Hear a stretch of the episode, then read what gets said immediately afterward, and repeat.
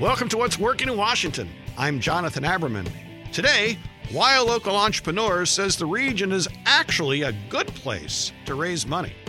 You know, everyone I've talked to uh, who are you know, in Philly or New York, I say, hey, come to DC. Put two people here. You're missing out on a lot of great companies. It's an important milestone for any tech business when it completes its first Series A funding.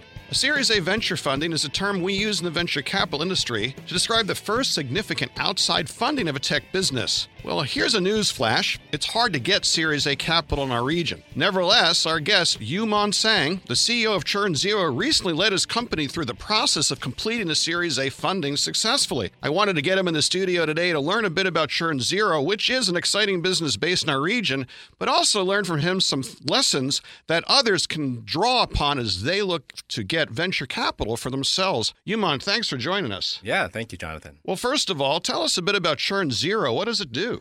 Yeah, so we're a software company that uh, sells to B2B subscription businesses. We help them understand their customers, if their customers are healthy or not. Are they using your product or service? Are they engaged with you? All with the idea of keeping them longer. Uh, with subscription businesses, as you know, the longer you keep your customers, the more you make, the more healthy uh, company that you have. People talk a lot about using technology to improve customer experiences. Mm-hmm. How exactly does your technology do that?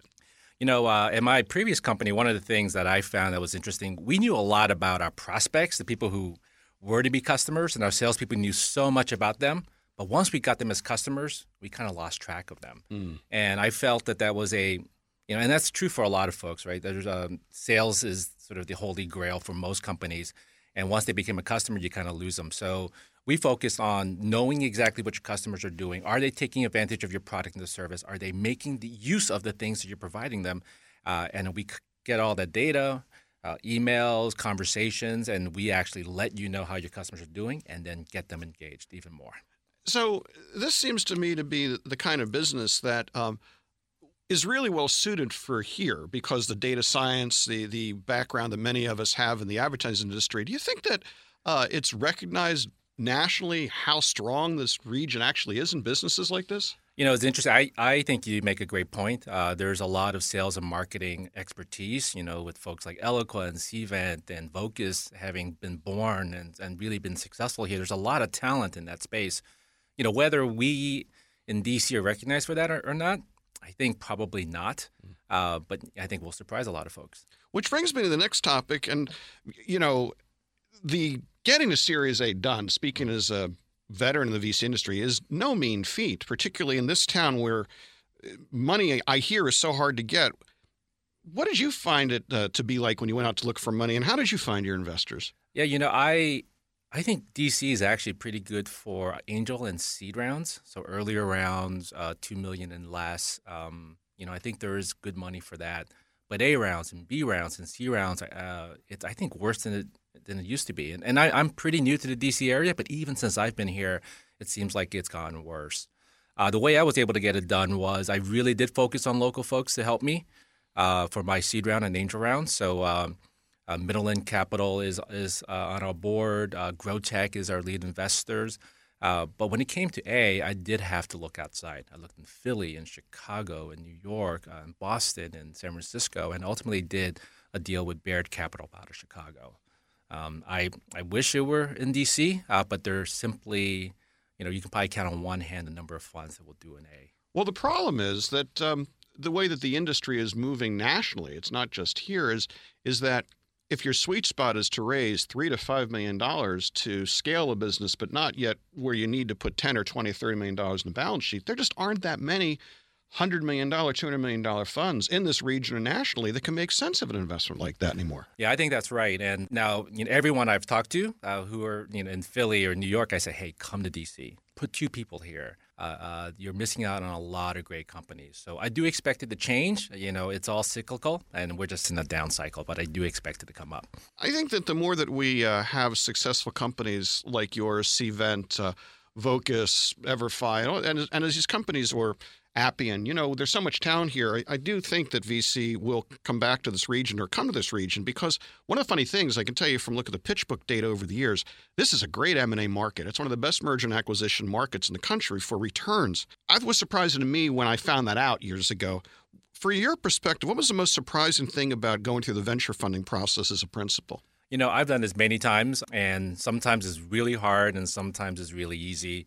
You know, for ChurnZero for our Series A, it was actually relatively easy, and so I was a little surprised. There's actually a fair bit of money out there. So if you have a healthy company with good metrics and a good story, uh, you should be able to get funding because yeah, because dollars do cross borders very easily you know, uh, if you do have a good story, there's a lot of money to be put to work. So I was actually pleasantly surprised with the, um, you know, relatively e- relative ease that I, I was able to raise the money. I have often had people in the industry tell me that they've never seen a good company not get funded. That's right. I think that's right too, which is a hard thing to hear if you're not getting funded, I guess. But from your standpoint, as an experienced entrepreneurs, if I'm starting out, I'm looking for money or looking for VC funding, what are the three things that you'd recommend that any entrepreneur really do? Yeah, I'll start with what you just said. Um, if you have a great company, uh, you know, so focus on your product, focus on your customers, uh, focus on creating a sustainable business. You know, that that looks like it's actually interesting, uh, fun. That of course makes everything easy.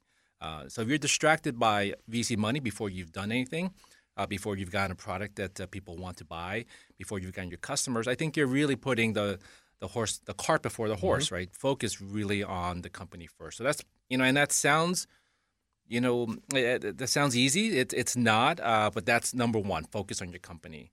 Uh, number two, treat it like a sales process, right? It is going to take three to six to nine months, depending on who you are and what you've done. Um, and you will have to get your prospects and your leads, and some of them will be hot and some of them will be cold, and you just have to work them. It will take many meetings to get a deal closed. So my second project, just deliberately treat it like a great sales process. Mm-hmm.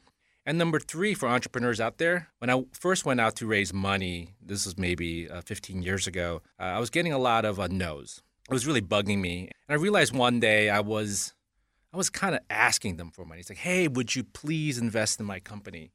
And one day I just said, forget that. You know, what I'm really saying is, I have a great opportunity. I have a great investment that maybe you're good enough to invest in. Mm.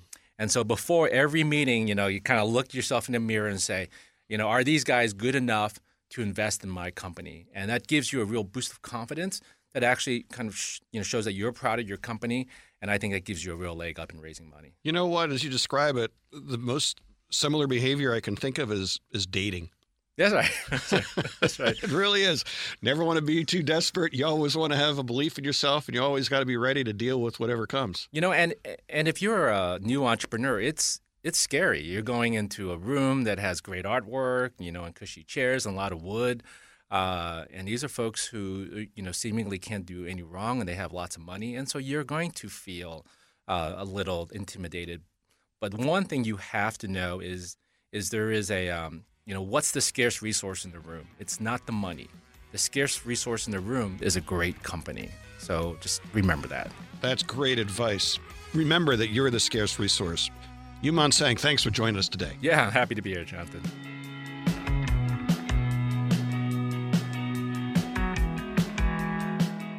Thank you to the Greater Washington Board of Trade. Greater Washington Board of Trade represents leading businesses, nonprofit organizations, and academic institutions and has helped shape the development of our region for over 130 years. Visit boardoftrade.org to learn how a Board of Trade membership can help your organization succeed in this rapidly changing marketplace. Thanks to Orrick, an international law firm that focuses on technology, energy, and infrastructure finance. Clients worldwide call on it for forward looking commercial advice on transactions, litigation, and compliance. Learn more at orrick.com.